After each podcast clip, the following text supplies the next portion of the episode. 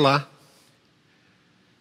Durante quatro anos, eu pude cumprimentar as pessoas que acompanhavam as nossas programações online e presencial dos anos de 2013 até 2016, eu participando presencialmente, de repente eu me dirigia a uma das câmeras laterais e dizia assim: Olá, meu nome é Eduardo, eu faço parte da equipe pastoral da Chácara Primavera e eu estou aqui para dar boas-vindas àqueles que nos acompanham pela internet. Na verdade, essa recepção que era feita dominicalmente fazia parte até do contexto das pessoas que estavam presentes e algumas repetiam comigo essas palavras de uma saudação que fazia parte de uma comunidade que estava muito unida e crescia. Para aqueles que não conhecem um pouco da minha história, eu passei os meus primeiros anos de ministério depois que eu entrei no seminário, logo no segundo ano, eu tive a oportunidade lá em São Paulo de começar o trabalho na igreja presbiteriana Atalaia. E durante 20 anos nós ficamos ali, iniciamos, e na verdade não só iniciamos, como também nós organizamos e construímos uma igreja. E quando eu falo em construção, foi uma construção de um imóvel que nós conseguimos, pela graça de Deus, comprar e ali fazer o templo, salas e assim por diante. No entanto, chegou um tempo depois de tudo pronto, eu comecei a perceber que Deus estava dando para mim a oportunidade, ou querendo que eu fizesse algo que no íntimo eu não queria fazer, que era a oportunidade de sair e de iniciar um novo ciclo na minha vida e no meu ministério. E eu, com a esposa, começamos a orar, e apenas nós dois sabíamos desse desconforto que eu tinha interiormente, e a partir daí, durante nove meses, nós oramos, até que tocou o meu celular, e era o pastor Ricardo Agreste me convidando para um café, um café que aconteceu lá no quilômetro 56 da Bandeirantes, no Graal. Foi no Graal onde tudo começou. Uma transição que nos levou a, a partir de janeiro de 2013, a virmos e iniciarmos o nosso pastorado auxiliar na comunidade presbiteriana Chácara Primavera. Quando eu cheguei ali, nós estávamos comemorando na época 12 anos, e é interessante que a série de março de 2013 foi Como Jesus crescendo em sabedoria, estatura e graça. Portanto, eu quero deixar aqui a minha gratidão, primeiramente a Deus, pela oportunidade de servir nessa igreja, servir nessa comunidade que marcou tanto a minha vida e a vida da minha família. Quero deixar aqui o meu agradecimento ao pastor Ricardo Agreste, à Sônia, que nós já nos conhecíamos de anos. Agradecer também todo o apoio que nós tivemos de pessoas tão especiais que nesse tempo fizeram parte também conosco no ministério, apoiando, orando, estando realmente junto nos bons, nos momentos mais difíceis, mas são pessoas que nós guardamos no coração. E eu fiz um compromisso de não citar nenhum nome durante a mensagem para não é, esquecer de um e lembrar de outro. Isso não é muito legal, porque são muitas, muitas pessoas. É interessante também nós lembrarmos aqui que quando eu volto para esse momento de festa na igreja, neste momento de comemoração, se eu olho para trás e iniciando 12 anos, era uma igreja adolescente. Agora nós percebemos a chácara comemorando 20 anos. Uma jovem comunidade, uma jovem comunidade que tem filhos, que já tem outras igrejas plantadas a partir dela, uma comunidade que tem, pasmem, netos, uma comunidade que tem investido, investido na plantação de projetos de plantação em pelo menos 70 novas igrejas. Mas a comunidade Chácara Primavera está vivendo um tempo muito desafiador, que eu chamo um tempo de tribulação e alegria. E você pode perguntar para mim, por que, que você está usando tribulação? Por que, que você não usa num tempo de sofrimento, num tempo de angústia? Por que tribulação? Porque, na verdade, eu entendo que esse tempo que eu e você estamos vivendo trata-se de um tempo de sofrimento ao quadrado. Trata-se de uma linguagem escatológica própria do que a Bíblia chama de perto está o retorno do Senhor. E quando a Bíblia fala a respeito disso, ela fala de que o mundo passará por tribulações.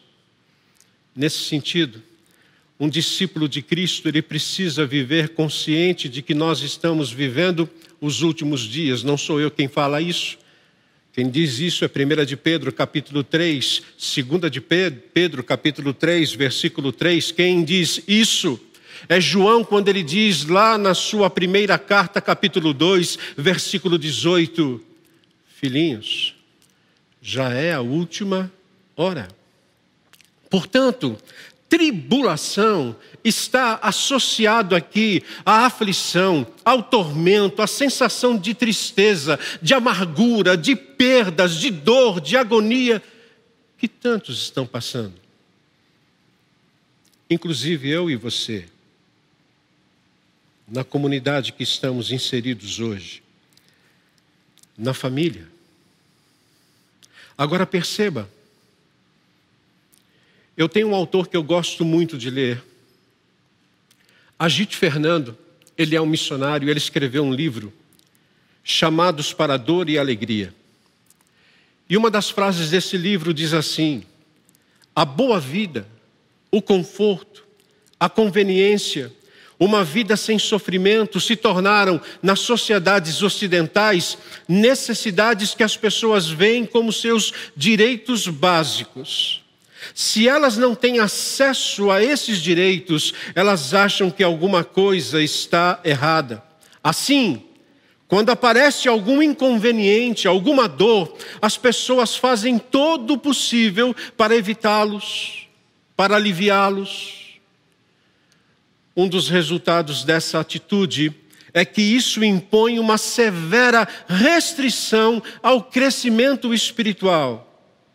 E ele diz, encerrando: Pois Deus pretende que cresçamos por meio das tribulações.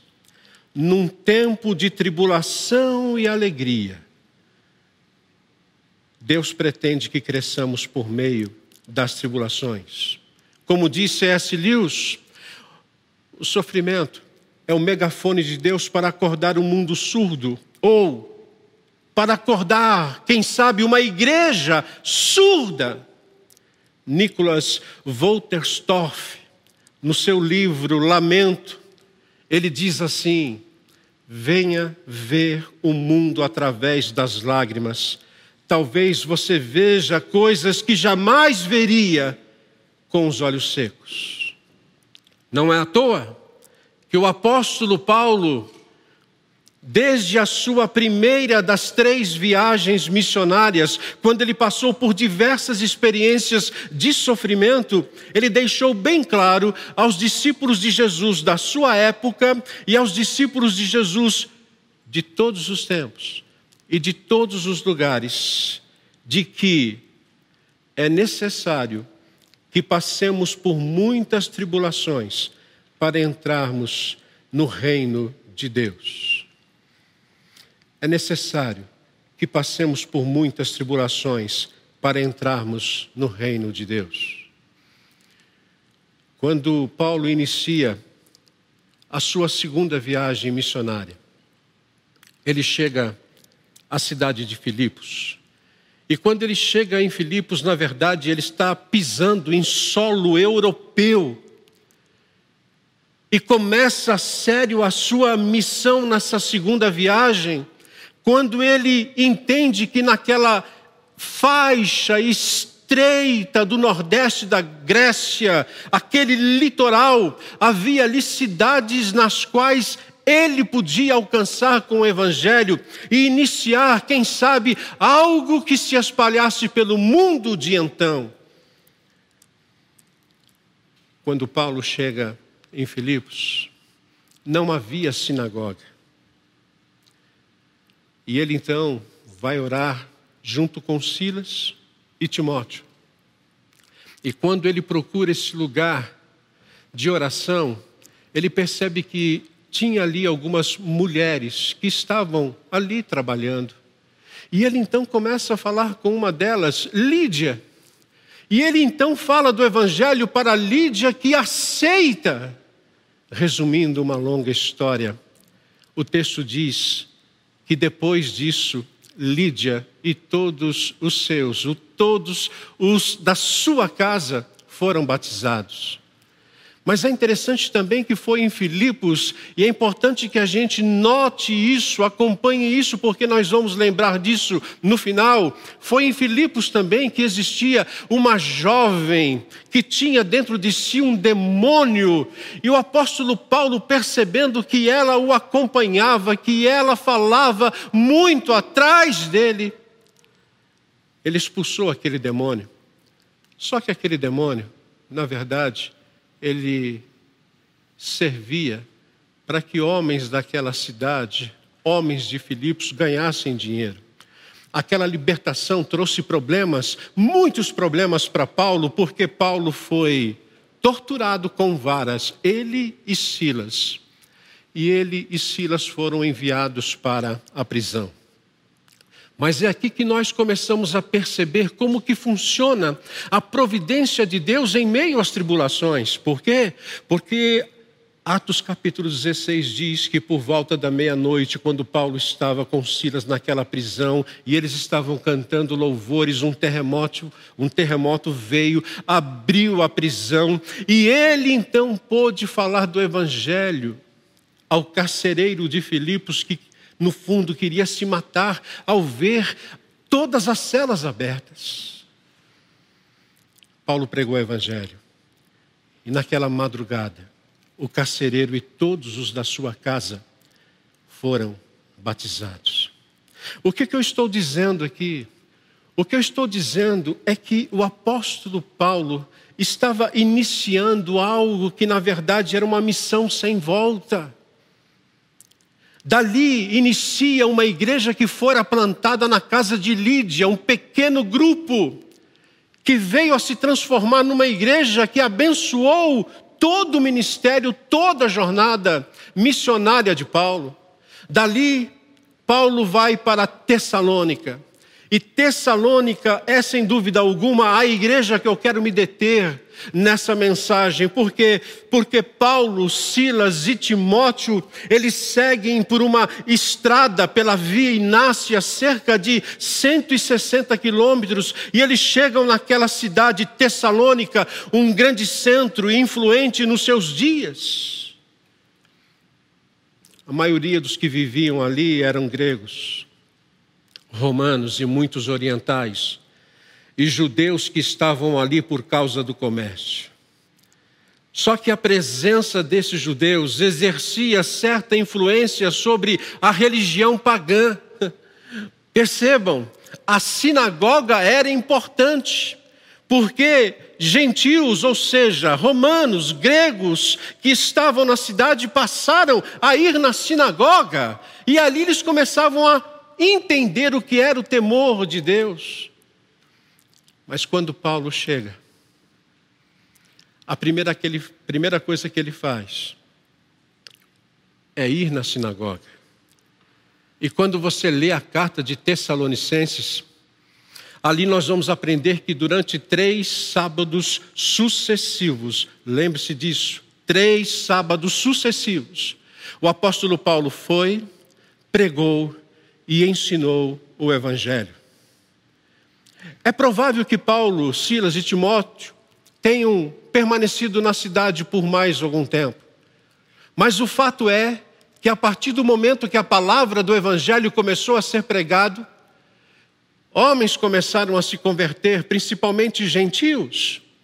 Mulheres começaram, da alta classe, começaram a ouvir e se converter também diante daquela palavra de Paulo. Mulheres, esposas de líderes, começaram a entender o Evangelho e se aproximaram daquilo que era o crescimento ou a plantação de uma igreja ali em Tessalônica. Mas isso trouxe, e aqui fica para nós, um ensino e um aprendizado. Isso trouxe também a perseguição de alguns judeus que juntaram outros homens, gregos e romanos, e começaram a, a fazer um certo distúrbio em Tessalônica, por causa daquele transtorno que diziam eles, Paulo e seus amigos estavam fazendo com a pregação do Evangelho. E isso foi tão forte, tão forte, que numa determinada noite tiveram que tirar Paulo e Silas e levaram-no para um outro lugar. E aí nós chegamos, portanto, agora em Bereia quando Paulo chega em Bereia, novamente ele vai pregar na sinagoga.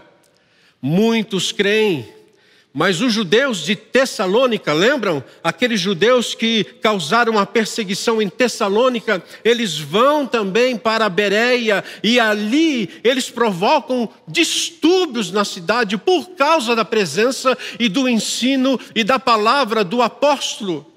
A preocupação de Paulo, no entanto, não era apenas de estar em Bereia, ou quem sabe ir para um outro lugar, mas a preocupação de Paulo era com os discípulos de Cristo recém-convertidos lá em Tessalônica. Paulo estava preocupado com eles, e quando percebe que aqueles homens, que aqueles judeus vieram para também perseguir a igreja em Bereia, Paulo vai para Atenas em Atenas, Paulo faz um pedido para que Timóteo e Silas viessem a ele, porque ele estava muito preocupado com a igreja de Tessalônica. E passado um tempo, você percebe que quando Paulo estava agora em Atenas, ele recebe a visita de Timóteo, que diz, que tranquiliza o coração de Paulo, dizendo: Paulo, a igreja de Tessalônica, ela está crescendo. A igreja de Tessalônica está sendo uma bênção naquele lugar, apesar das adversidades, apesar da perseguição, mas tranquiliza o coração. A igreja, sim, precisa ser discipulada, a igreja precisa aprender muitas coisas, mas diante de tudo aquilo que ela está vivendo, tranquilize o seu coração. A igreja está bem a igreja está enfrentando, a igreja está crescendo. E aí então o apóstolo Paulo sai de Atenas e vai para Corinto. E quando ele chega para pastorear essa igreja tão difícil que é a igreja de Corinto, é de Corinto, por volta do ano 50, 51 depois de Cristo, que Paulo escreve a primeira carta que nós temos e a segunda carta aos Tessalonicenses. Deixa eu fazer aqui um parênteses. Eu recebi um template para poder trabalhar essa mensagem. E nesse template veio para mim algumas fotos. E essas fotos, sem dúvida, elas têm a ver com o início do trabalho depois que a chácara saiu da casa da Ana Maria. Depois de quatro anos foi para o Metropolitan, se não me engano, que é aquele lugar onde permaneceu mais alguns outros quatro anos. E quando eu recebi essas fotos, eu comecei a me lembrar que Ricardo e Sônia, eles têm milhares de fotos. E como isso é importante, você vai entender essa questão das fotos um pouco mais depois. Por quê? Por que, que eu estou dizendo isso? Porque em 2014, eu ainda estou no meu parênteses aqui, em 2014, nós tivemos uma reunião do presbitério nosso. O presbitério aqui é chamado Presbitério Metropolitano de Campinas. E um membro daquele presbitério, que era um pastor, porque o presbitério ele se reúne com pastores e presbíteros das igrejas, um desses pastores, ele chegou a dizer que após ver o relatório anual da chácara, e era um relatório de uma igreja que crescia e crescia, aquele pastor disse: Olha, é, é, preciso que a gente faça um estudo de caso para se entender como que uma igreja como a chácara cresce desse jeito. E é interessante que eu também, quando pastor, é, os visitantes quando chegavam, e quando saíam, quando a gente estava lá no espaço conviver, e eu ia conversar com esses visitantes, e eles diziam, a maioria deles dizia isso: Aqui funciona tudo direitinho. e às vezes as pessoas não têm noção de que esse crescimento, as pessoas às vezes não têm noção de que esse direitinho que você está vendo aí tem tanta coisa por detrás disso. Tem um movimento tão grande, tão grande mas eu queria que ficasse na nossa memória pessoas, fotos, registros. E eu quero dizer para você que não são poucas, são muitas dessas pessoas. E aí, para entrar, para entrar na carta aos Tessalonicenses, eu quero lembrar o que disse um teólogo chamado Warren Risby. Ele disse que nós precisamos ter, ter três recursos divinos para enfrentar os tempos de tribulação. E os três recursos que o Warren ele diz para nós são esses. Primeiro, a palavra de Deus dentro de nós. O povo de Deus ao redor de nós e a glória de Deus diante de nós. Quando nós falamos da palavra de Deus dentro de nós, nós aqui estamos pensando certamente naquele recurso que Paulo usou quando chegou em Tessalônica e durante três semanas, durante três sábados, ele pregou e ensinou O Espírito Santo agiu porque a pregação de Paulo era uma pregação direta. E por mais que Paulo e Silas tenham ficado mais um tempo na cidade, o que nós percebemos é, sem dúvida alguma, um crescimento muito grande por conta da palavra de Deus que entrava, que se aprofundava no coração das pessoas. O texto de 1 Tessalonicenses, capítulo 2, versículo 13, diz assim: Também agradecemos a Deus, sem cessar, Paulo está escrevendo, o fato de que, ao receberem de nossa parte a palavra de Deus, vocês a aceitaram, não como palavra de homens, mas conforme ela verdadeiramente é como palavra de Deus que atua com eficácia em vocês, os que creem.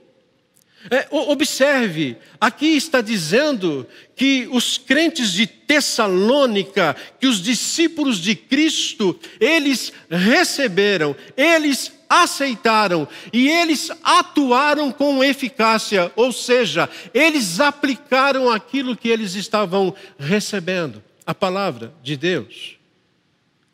Aí você pode perguntar para mim, a partir do momento que eles receberam a palavra, o sofrimento acabou na cidade? A perseguição acabou? Não. E deixa eu dizer, os sofrimentos, eles nunca acabam. Nunca. Mas tente imaginar o que pode acontecer com uma vida. Tente imaginar o que pode acontecer com uma comunidade de discípulos de Cristo quando a palavra está dentro dela, quando a palavra está dentro deles. É isso que o apóstolo Paulo está dizendo ao escrever. Vocês receberam, vocês aceitaram e vocês aplicaram. Por isso, que um referencial relevante na chácara, nesses 20 anos, tem sido a palavra do Evangelho.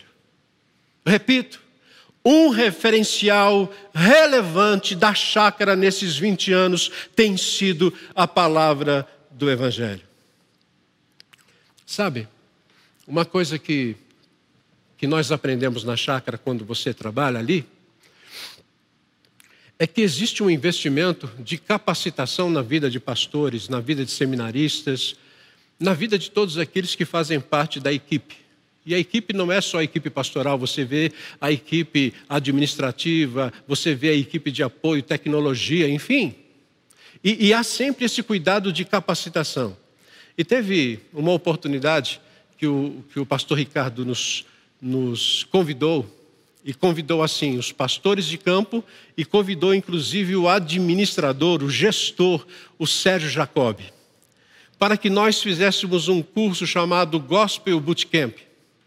E é interessante que esse curso, na verdade, não é um curso, é um treinamento que nos capacita a olhar para a Bíblia para transmitir o Evangelho de forma clara, para que as pessoas entendam. E eu me lembro que na época o Sérgio disse: Mas por que, que eu estou fazendo é, é, é, esse treinamento se eu não prego? E aí foi dito para ele assim: não, o treinamento é para aqueles que pregam, mas é o treinamento também para as pessoas poderem pessoalmente falar do Evangelho de uma forma mais clara para as pessoas. Por quê? Porque por muitas vezes a gente percebe que você é pastor de uma igreja, que você prega a Bíblia, que você faz as suas mensagens, mas raramente você anuncia o Evangelho. E nesse sentido, aquilo foi para nós, sem dúvida alguma, um grande desafio, porque esse treinamento ele tem por base o livro de David Nicholas, O que fizeram do Evangelho. E durante dois dias, nesse treinamento, nós estávamos ali numa imersão, lendo, aprendendo e, inclusive, fazendo uma prova para saber se de fato nós estávamos aprendendo aquilo. E vocês vão acompanhar nesse slide de que o Evangelho é, sem dúvida alguma, uma oportunidade de ser apresentado de forma clara, completa, lógica e sequencial, aonde você tem uma má notícia, aonde você tem a boa nova do Evangelho. Mas tudo começa, tudo começa, quando você, quando prega, quando você tem a intenção de falar de Jesus para alguém, quando você começa a fazer isso da forma correta. E qual é a forma correta? É quando você parte da criação. É quando você diz para alguém que você está conversando evangelizando, fazendo missão, é que você mostra que Deus, quando criou esse mundo, Ele criou um mundo bom, Ele disse que tudo era realmente muito bom. No entanto, quando você vira a primeira página das Escrituras, você vai perceber que os nossos primeiros pais, Adão e Eva, eles preferiram andar independentes de Deus, e por conta disso o pecado entrou no mundo. E quando o pecado entrou no mundo, a morte se fez presente.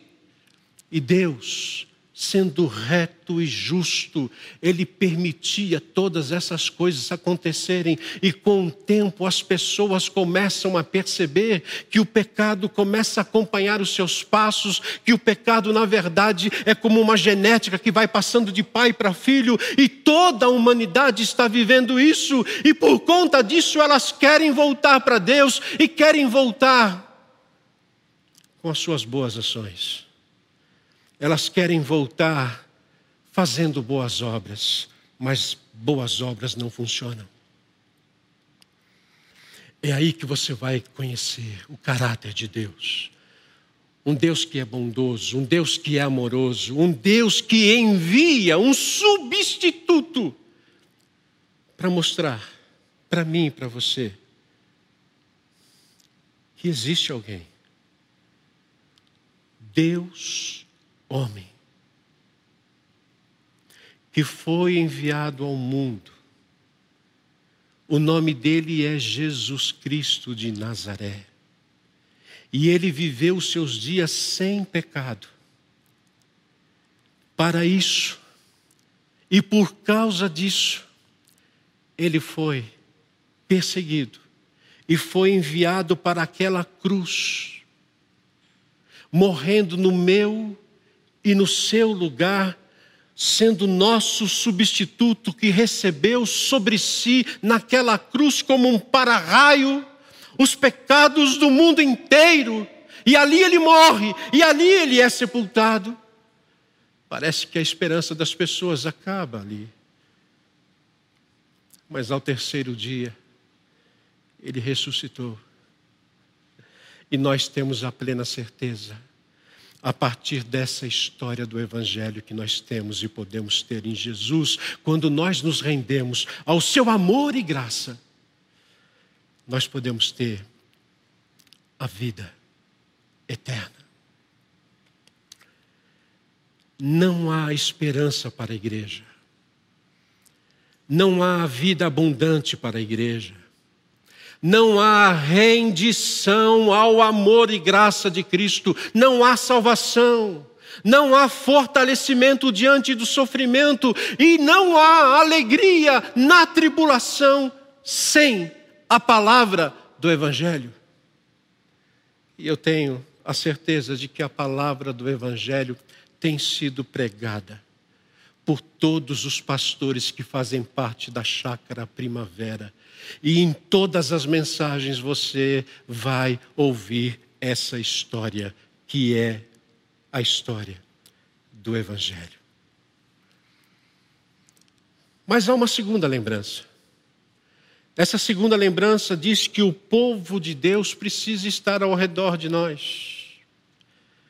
Então não é a questão apenas da palavra dentro de nós, mas o povo de Deus ao redor de nós. Na tribulação, nós precisamos ter o povo de Deus perto. E a princípio, quando eu, eu digo, quando eu afirmo que o povo precisa estar ao redor de nós, nós pensamos apenas que isso é possível nos encontros de adoração e reflexão, quando eram presencialmente. Aliás, esses encontros de adoração e reflexão são um outro ponto forte da chácara, porque nós já somos abençoados no acolhimento. A movimentação pré-culto, a movimentação durante o culto e pós-culto era impressionante. Muitos dos que veem uma transmissão, repito, como essa, vão poder entender que aquilo que havia presencialmente está sendo proposto agora virtualmente e com a mesma qualidade, tanto de recepção de pessoas como de acompanhamento. O povo de Deus precisa estar ao redor.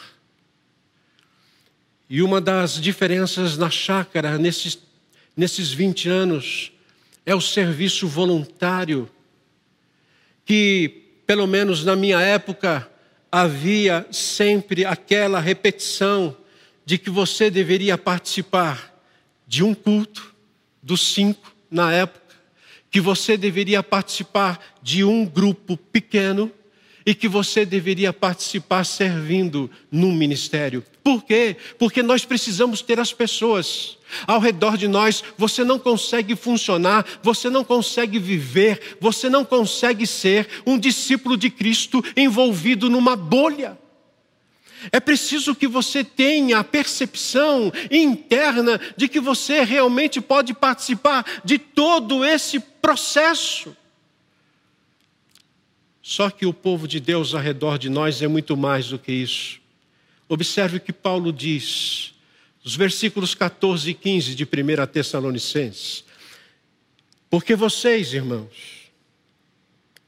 tornaram-se imitadores das igrejas de Deus em Cristo Jesus, que estão na Judéia. Olha só o que Paulo está dizendo. Vocês se tornaram imitadores das igrejas da Judéia. Vocês sofreram da parte dos seus próprios conterrâneos os, as mesmas coisas que aquelas igrejas sofreram da parte dos judeus, que mataram o Senhor Jesus e os profetas e também nos perseguiram. Eles desagradam a Deus e são hostis a todos. E aí ele diz, no versículo 16: esforçando-nos, esforçando-se para nos impedir que falemos aos gentios e estes sejam salvos. Dessa forma, continuam acumulando seus pecados, sobre eles finalmente veio a ira.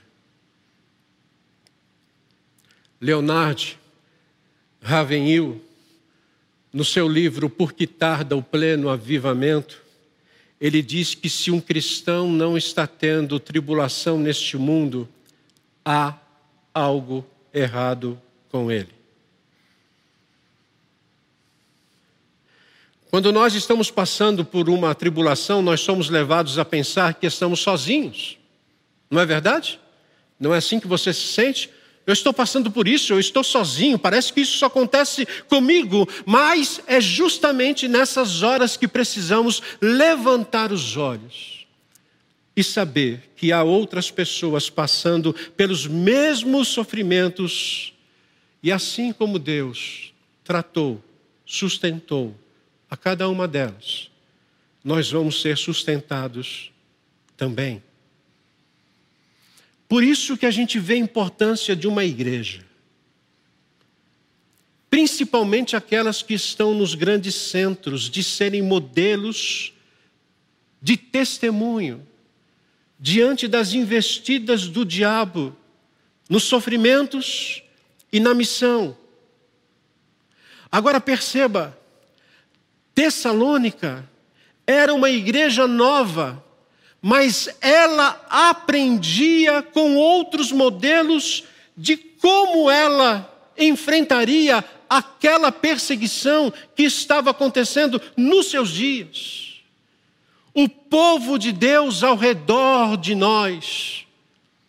E eu queria que você novamente acompanhasse comigo o texto quando Paulo disse: Porque vocês, irmãos, tornaram-se imitadores das igrejas de Deus em Cristo Jesus que estão na Judéia. Vocês se tornaram imitadores daqueles que já passaram pelos sofrimentos que vocês estão passando exatamente agora. Havia muitas igrejas na Judéia, e havia a igreja na Judéia, que era a igreja de Jerusalém. Nós não podemos esquecer disso. E eu fico imaginando como deve ter sido difícil para Paulo escrever isso para a igreja de Tessalônica, porque antes da conversão dele, antes da conversão de Paulo, ele foi um dos causadores dos sofrimentos das igrejas da Judéia, principalmente da igreja de Jerusalém. É só você olhar para os capítulos iniciais de Atos dos Apóstolos e você vai perceber que Saulo estava entrando nas casas, estava arrastando os crentes, estava expulsando os crentes para todos os lugares do mundo de então. como deve ter sido difícil para ele. Mas nós temos alguns aprendizados aqui. A primeira, a experiência do sofrimento não é isolada. Gente, nós estamos vivendo numa pandemia. Mas essa experiência não tenha você como algo que acontece com você, com a sua família, com a sua igreja, com a sua comunidade. Isso está acontecendo em todos os lugares. A minha, a sua experiência, ela não pode ser isolada. Nós aprendemos aqui também que a experiência da generosidade, principalmente das grandes igrejas, que precisam, nesse exato momento, fazer com que todas as condições que elas têm possa, de fato, abençoar as pessoas e abençoar também as igrejas ao seu redor. Isso nos leva àquilo que eu chamo da experiência da unidade. Por quê? Porque comunidades sérias precisam se unir em oração, jejum e também serem profetas nessa nação. Eu tenho percebido que o Ricardo tem tentado fazer isso. Essa semana mesmo, a partir da ressurgência, Muitos estão envolvidos em 30 dias de oração pela nossa pátria, pelas nossas cidades, por conta dessa pandemia. E aonde que eu quero chegar? As igrejas. Elas precisam hoje, principalmente igrejas sérias, porque nós sabemos que no nosso país tem muita igreja que não é séria. Mas as igrejas sérias, elas precisam ter a percepção e a convicção daquilo que elas podem ser quando elas se juntam para fazer aquilo que é necessário num momento como esse. E por vezes nós não fazemos. E Paulo vai continuar o texto dizendo: Vocês sofreram da parte dos seus próprios conterrâneos as mesmas coisas que aquelas igrejas sofreram da parte dos judeus. Por isso, que eu posso dizer aqui em alto e bom som, que a chácara, muito mais do que nesses 20 anos, ela terá o desafio de engajar-se, servir e contribuir nesses dias conturbados que teremos pela frente. Muito mais.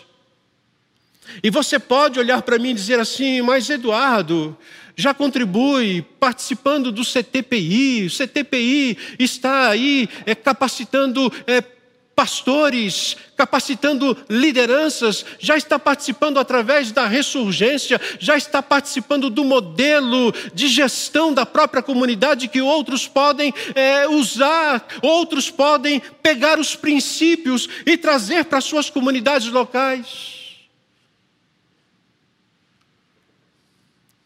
Mas precisa, quem sabe, abençoar muito mais. Quem investiu no ministério do apóstolo Paulo em Tessalônica não foram os tessalonicenses. Repito, quem investiu no, no ministério do apóstolo Paulo não foram os tessalonicenses, porque Paulo ainda nem tinha ensinado como que eles podiam sustentar o trabalho missionário e local da igreja. Não tinha dado tempo para isso. Sabem quem sustentou o trabalho de Paulo enquanto ele esteve em Tessalônica, o ministério dele que veio depois para Bereia, que foi para Atenas e para Corinto? Uma igreja que estava ao redor deles, Filipos.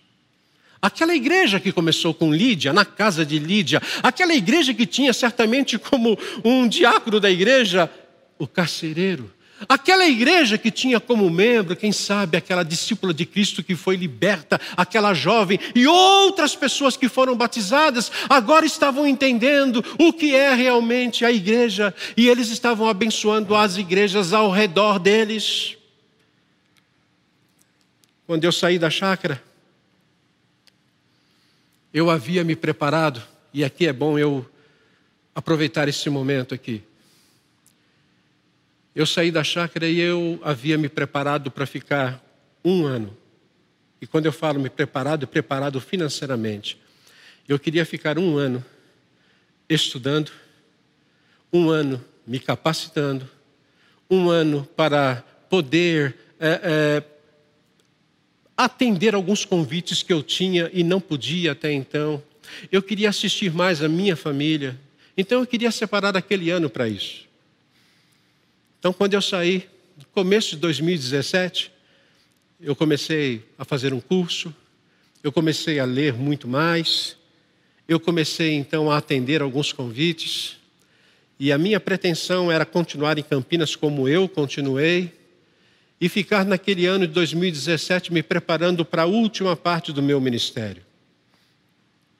No meio do ano, por volta do final de maio, início de junho, o meu presbitério, que é o presbitério é, de Campinas aqui, me chamou para uma conversa.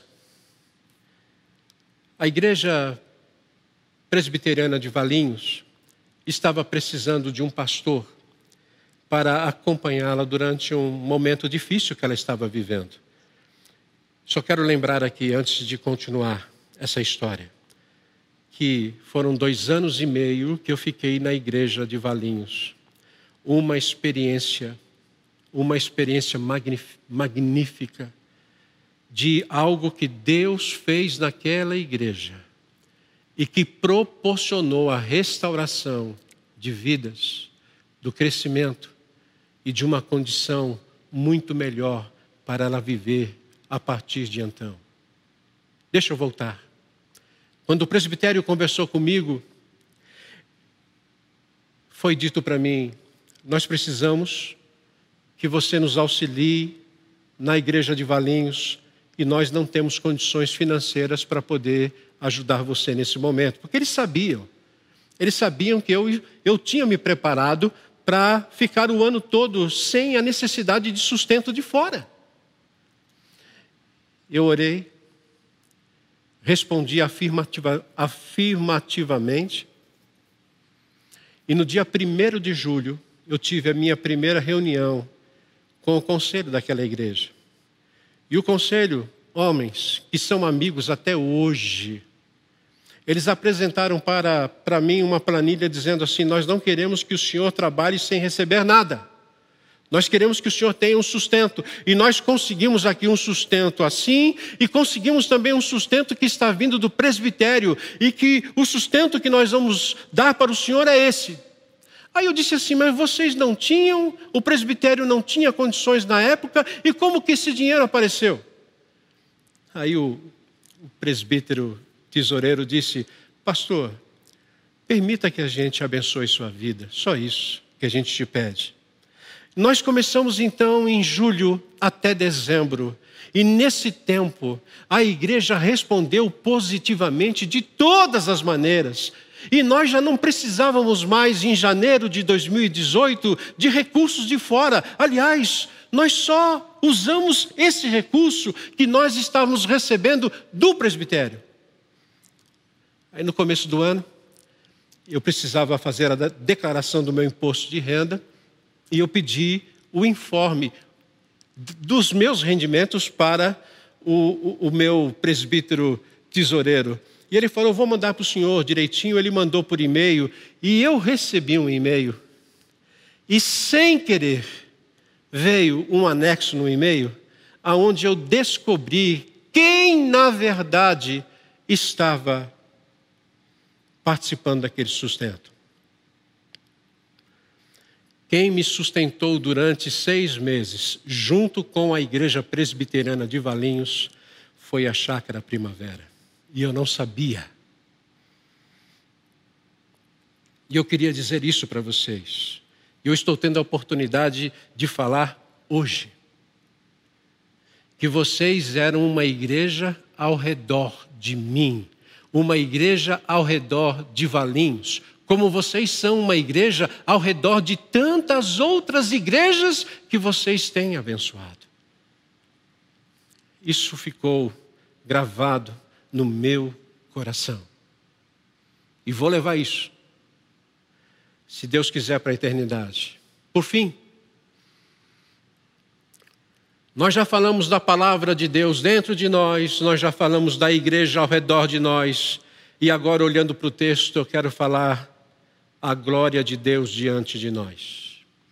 E Paulo diz assim, na última parte do capítulo 2, versículos 17 e 18. Ele vai até o 20, mas primeiro eu quero mostrar para vocês os versículos 17 e 18, que dizem assim: Nós, porém, irmãos, privados da companhia de vocês. Lembre-se, Paulo estava em Corinto.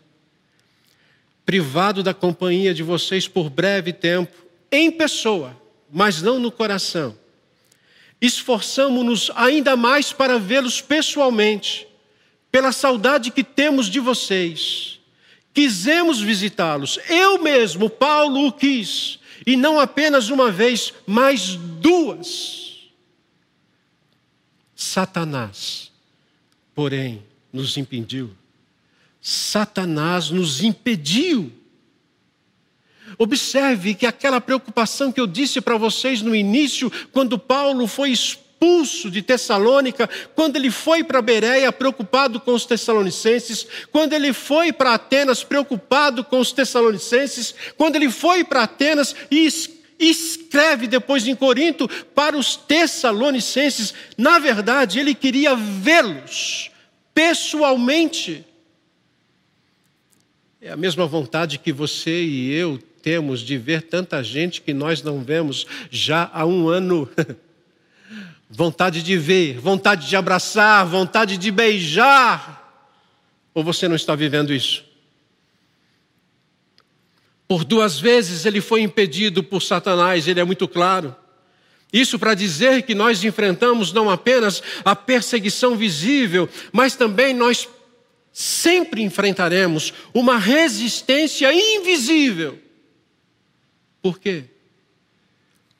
Porque Satanás, ele exerce poderosa influência nas atividades daqueles que se esforçam para promover os interesses do reino de Deus. E aqui eu queria, pense no que aconteceu nesses 20 anos de chácara.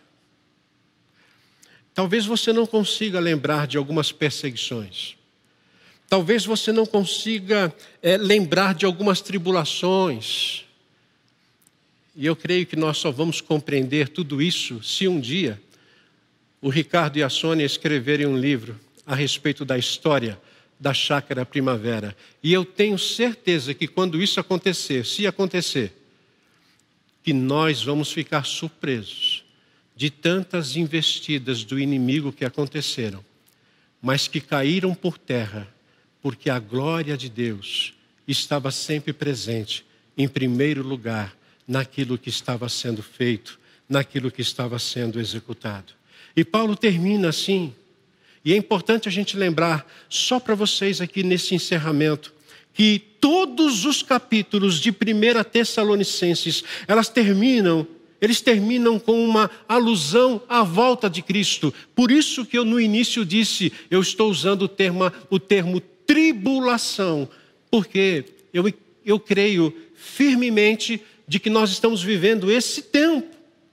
Agora, diferente de nós hoje, quando nós pensamos na volta de Cristo, a escatologia, nunca foi para Paulo uma questão de discussão acadêmica, como é hoje.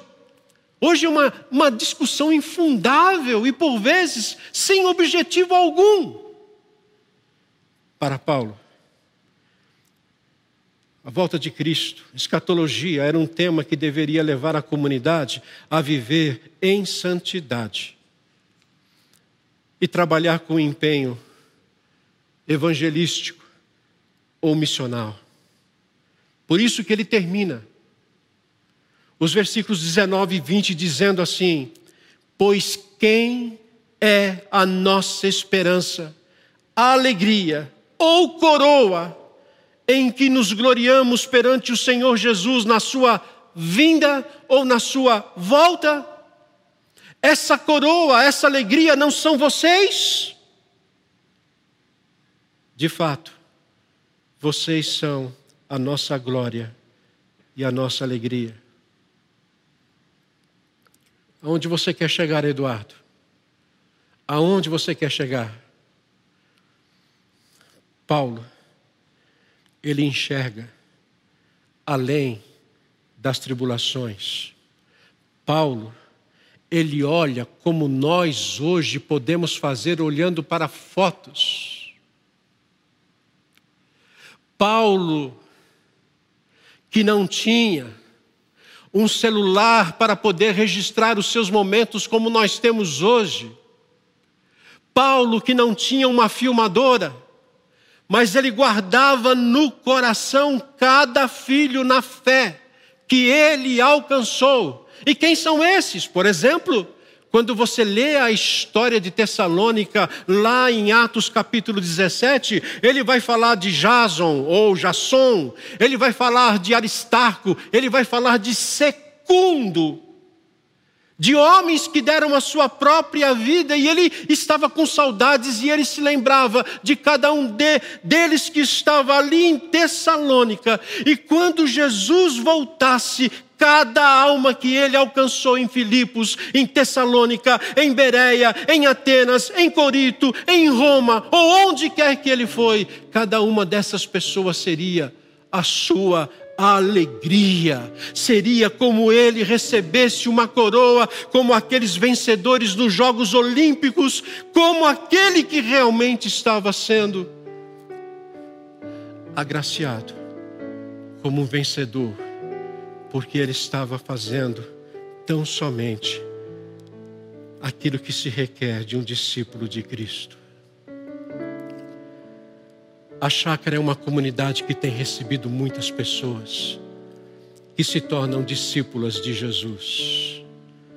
Mas eu não posso terminar essa mensagem sem lembrar vocês. Quantos amigos e parentes podemos ainda alcançar com o Evangelho? Quantos?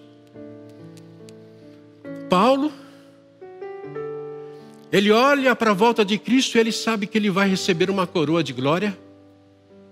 E ele fica alegre, antevendo no meio daquela tribulação, no meio dos impedimentos de Satanás. Ele vive sorrindo, dizendo assim: Ei, tem muita gente lá que está aqui, ó, e que eu guardo no mais profundo do coração. Quem são aqueles que você ainda pode alcançar? Quem são aqueles amigos e parentes que você ainda pode fazer diferença na vida deles? Ah, Eduardo, eu não sei como eu faço isso, você sabe sim. Se você tem acompanhado a chácara primavera, eu diria que você precisa de alguma coisa que eu aprendi quando eu estive entre vocês. Aliás, eu acrescentei mais alguma coisa. O que você precisa é de coragem.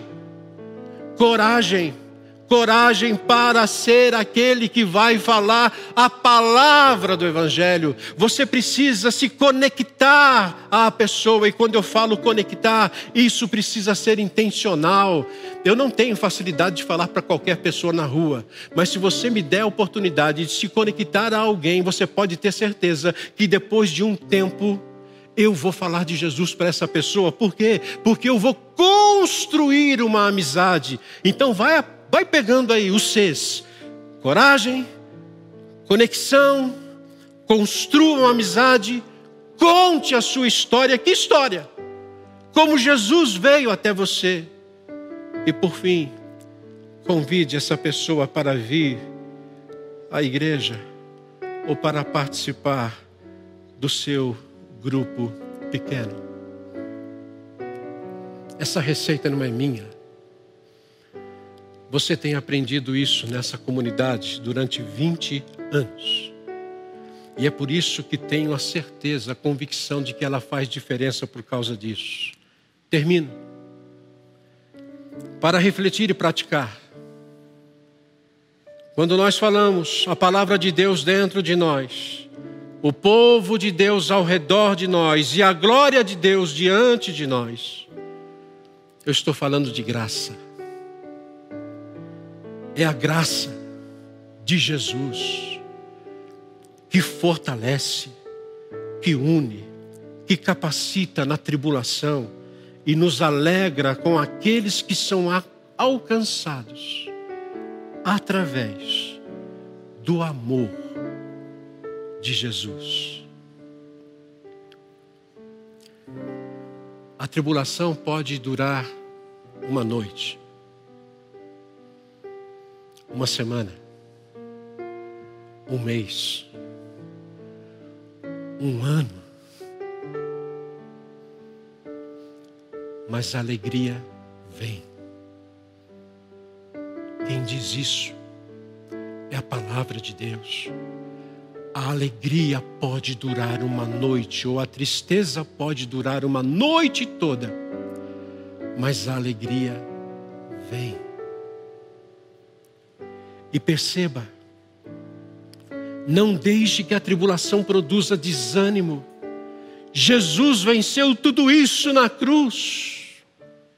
E nós temos aprendido que nada poderá nos separar do amor dele. Foi Jesus quem disse: Eu estou com vocês todos os dias. Todos os dias.